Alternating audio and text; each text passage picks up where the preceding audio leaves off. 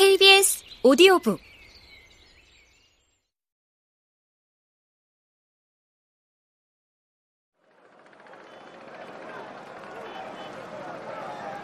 운전석을 힐끗힐끗 쳐다보던 누군가가 군중을 향해 소리를 질렀다.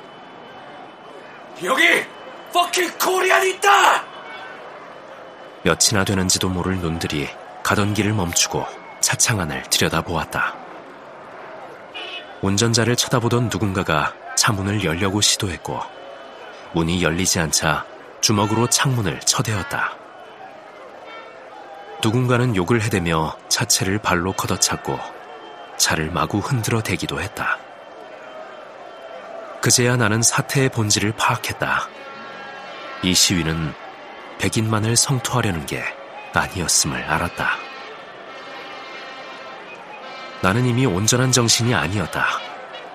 극도의 긴장 속에서도 침착하자 침착하자를 주문처럼 외웠다. 만일 이곳에서 끌려가면 백인 트럭 운전사처럼 목숨을 담보할 수 없을 것이었다.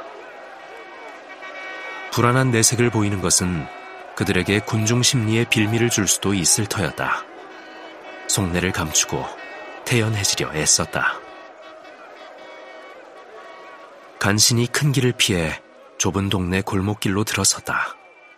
마의 소굴을 빠져나온 기분이었다. 인파가 몰려있지 않은 골목길을 골라다니며 어렵게 프리웨이 근처에 다다랐지만 대로를 가로질러 프리웨이에 오른다는 것은 불가능해 보였다. 흥분한 군중에게 무슨 봉변을 당할지 알 수 없는 일이었다. 한인 방송사인 라디오 코리아에서는 실시간으로 급박한 상황을 생중계하고 있었다. 그곳에서도 사태의 심각성을 알리며 사우스 LA 쪽의 업주들은 신속히 빠져나오기를 거듭 촉구하는 경찰청 포고문을 계속 전하고 있었다. 국리 끝에 뒷좌석에 있는 물건이 든 작은 종이 상자를 꺼내어 아베아무스 아미고 동지여 앞으로 나가자라는 글자를 볼펜으로 덧입혀 선동 글귀를 적었다.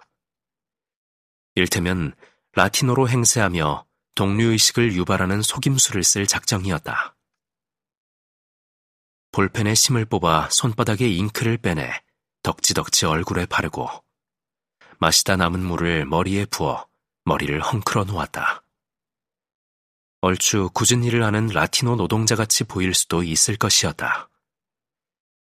청년 때부터 불만이었던 곱슬머리가 절체절명의 위기에서 나를 구해줄지도 모를 일이었다. 다행히 그 방법은 통했다.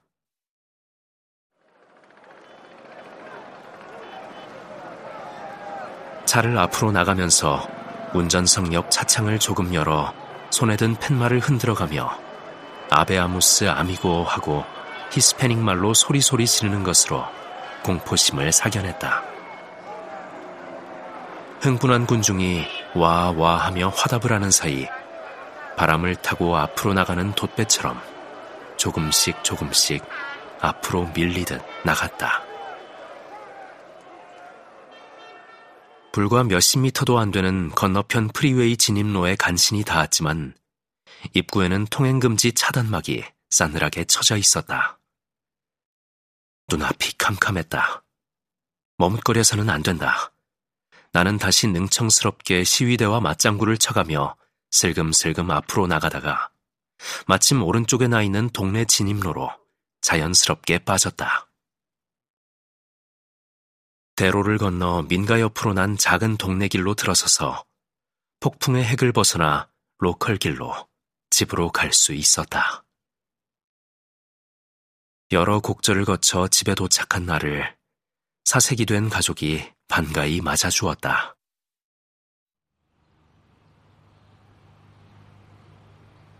막 세 살이 된 딸아이를 덥석 품에 안자 비로소 눈가에 눈물이 핑 돌았다. 이 폭동으로 한인 상권이 밀집해 있던 사우스 센트럴이 불바다가 되고 대다수 한인 사업체가 제로 변했다.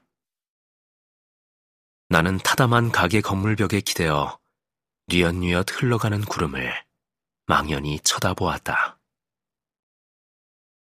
허무했고 막막했다. 그때 내 눈을 밝혀준 것이 시멘트 바닥 사이로 노란 꽃을 피워 올린 민들레였다. 눈이 번쩍 뜨였다. 저 억척. 저런 억척이면 된다. 민들레를 닮으면 이 세상에 불가능할 것이 없을 것 같았다. 처져 있던 마음에 불끈 용기가 솟았다.